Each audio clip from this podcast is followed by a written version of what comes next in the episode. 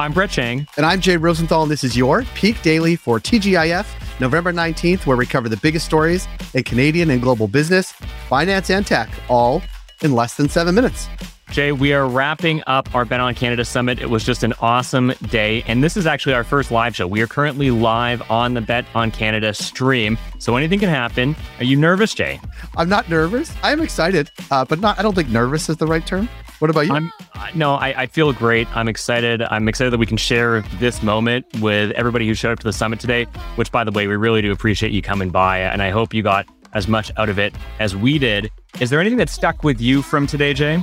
Yeah, there were a couple things. One, I had the privilege and honor, so thank you, Peak Pals here, of talking to Taylor Frankel from Nudestix. I was fascinated with her startup story, the family business, her marriage, like how they do e-com, but also how they do brick and mortar. It's a very compelling story. And she also said I had nice skin, which I took as a real compliment. Someone who does this for a living said I had nice skin. I just think it's a very good camera and a good filter on my camera specifically. But interestingly though, Philip Cutler from Paper was really dynamic, and I love that story. David Siegel from David's Tea and now Mad Radish is also a very compelling story. But I also didn't know one thing, that maybe being a gemologist is the quickest path to opening a restaurant empire? Well, look, I had the privilege to interview Mohamed Faka, who's the founder of Paramount Fine Foods and the CEO, and he's just an incredible character, so inspiring. It was, it was just a great conversation. And by the way, Jake, I've always thought you had good skin. I just thought it'd be weird to say. And so I'm happy somebody in the right context could say it. But for the record, I've always thought you had good skin. So something you should be proud of. That's nice of you to say. It was really nice for Taylor to say. You know, we had a great day today, and if you did catch all of our summit, we will have recordings and clips soon of everything that you saw today. So if you tuned in for one and couldn't make another, and you want to get all caught up on all the great conversations we had today, we will be sending those out shortly. But, you know, as we always do, Jay, let's get into the news. For our first story, we've got The Three Amigos. For our second story, we've got HiMama. And for our last story, The Constitution is for Sale. For our first story, yesterday, Prime Minister Trudeau met in person with Joe Biden and Andrés Lopez Obrador for the first time since the pandemic. Brett, they say two is company and three's a crowd. Is that the case here? Well, it's definitely the case this time, because they haven't really met a lot of people in person since the pandemic. This is actually the first time the three leaders have met since COVID-19 took over North America, but it's also the first time they've met since President Biden took office. And they have a lot to talk about. Some big items on PM Trudeau's agenda are relieving the supply chain crisis, the Made in USA rules for EV vehicles, what to do about the Enbridge Line 5 pipeline. This is a pipeline that runs through Ontario and Michigan that Michigan wants to shut down. So it's obviously a big topic for Prime Minister Trudeau, who doesn't want that to happen. And of course, the topic that never goes away, COVID-19. In particular, the Americans want cross-border movement to get back to normal, and they're a bit frustrated with Canada's testing scheme. So right now, anyone crossing the Canadian border, land, air, or sea, has to have a PCR test that was completed within 72 hours to get back into Canada. The Americans who don't have the same testing requirements at the land border want to get aligned on requirements because, Brett, obviously what we want to do is follow the U.S.'s lead on all things COVID. Well, look, I'm going to speak personally here. I'm going to Buffalo on Sunday for the football game, and I've got to get a PCR test here and pay $150. And so I wish they would just scrap the whole thing. But I hear you, Jay. Trudeau, by the way, is also not happy with Biden's plans to attach Made in American requirements to his new electric vehicle tax credit. This is a decision that would really hurt car manufacturers operating in Canada. So, Brett, why should Peak Pals care about Mr. Trudeau's going to Washington? Well, this is a big trip. The U.S. is our ally. They're our neighbor. They're our biggest trading partner. And even in some cases, I'm talking about Jay here, friends. And so unsurprisingly, there's a lot of consequential topics to be discussed. And a number of them, including COVID testing, will directly impact us, me personally, on Sunday. So you'll definitely want to keep an eye on everything that happens at this summit. And me personally, next week as I go home for American Thanksgiving. Oh, I almost forgot. That's very exciting, Jay.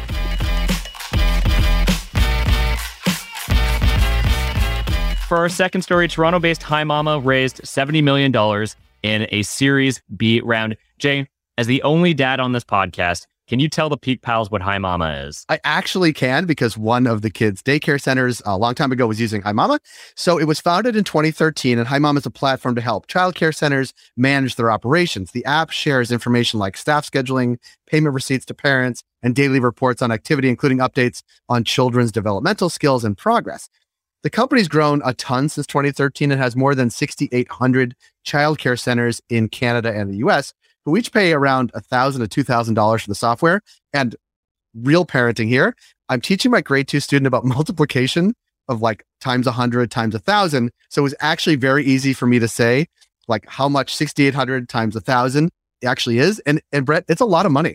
It's a lot of money, which justifies the $70 million round that they just raised. And that was led by Dane Capital's Double Impact Fund. And the company's plan is to use this investment to drive future growth. Investors are betting that the demand for HiMama will only grow as investment into early childhood education increases, particularly from the public sector. Investment in the space, both from Joe Biden's Build Back Better plan and the federal government's $10 a day childcare plan, should significantly expand access to childcare. So Jay, why should Peak Pals care about HiMama? Other than I am a big proponent of expanding childcare, we've seen this playbook before. Just like BC-based Clio is a popular software solution for lawyers and online merchants love Shopify, Canada is becoming a bit of a hub for industry-specific software solutions, and it's making investors salivate over the opportunity.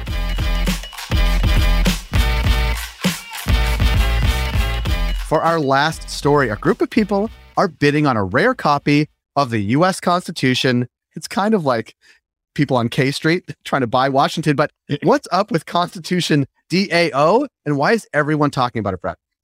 Well, Jay, no, it's not like K Street buying the Capitol. It's a bit more sophisticated than that, and it actually reminds me a lot of the movie National Treasure, where Nicolas Cage needs to get his hands on the Declaration of Independence to find lost treasure. No, it's actually nothing like that. Let me explain it to you. Yesterday, Sotheby's auctioned off the last privately held copy of the U.S. Constitution, and a decentralized autonomous organization, a DAO, is submitting a bid. As of recording this, we still don't know who won the auction, but we will definitely let you know when we do on the next episode of the Peak Daily. And it's probably worth taking a second now to explain some terminology that I just went through, because it's all very complicated. In particular, what is a DAO? Well, DAOs are a collection of people who own a stake through tokens in an organization that's governed by rules encoded through smart contracts on the blockchain. I know that's a bunch of jargon. Really, it's just like a fancy crowdfunding campaign. And what's happening here is that a bunch of folks have come together, created a DAO, and they're collecting Ethereum so they can make a competitive bid for the Constitution. To say that just makes me giggle. What's really neat is that they think they've got a chance to get it. If they do win the auction, anyone who committed Ethereum to the DAO will have a say over how the Constitution will be presented, where it will be on display, and any future decisions on preservation of the document. So Brett, why should Peak Pals care about the Constitution DAO? Well, I guess, Jay, I want to ask, do you think they're going to buy it? Like, do you think they'll win the auction? I don't know, but I am fascinated with DAO as a concept. And yeah, the second time it's come up on the Peak Daily, I think because someone bought a robot that's operated by a DAO. Am I wrong about that?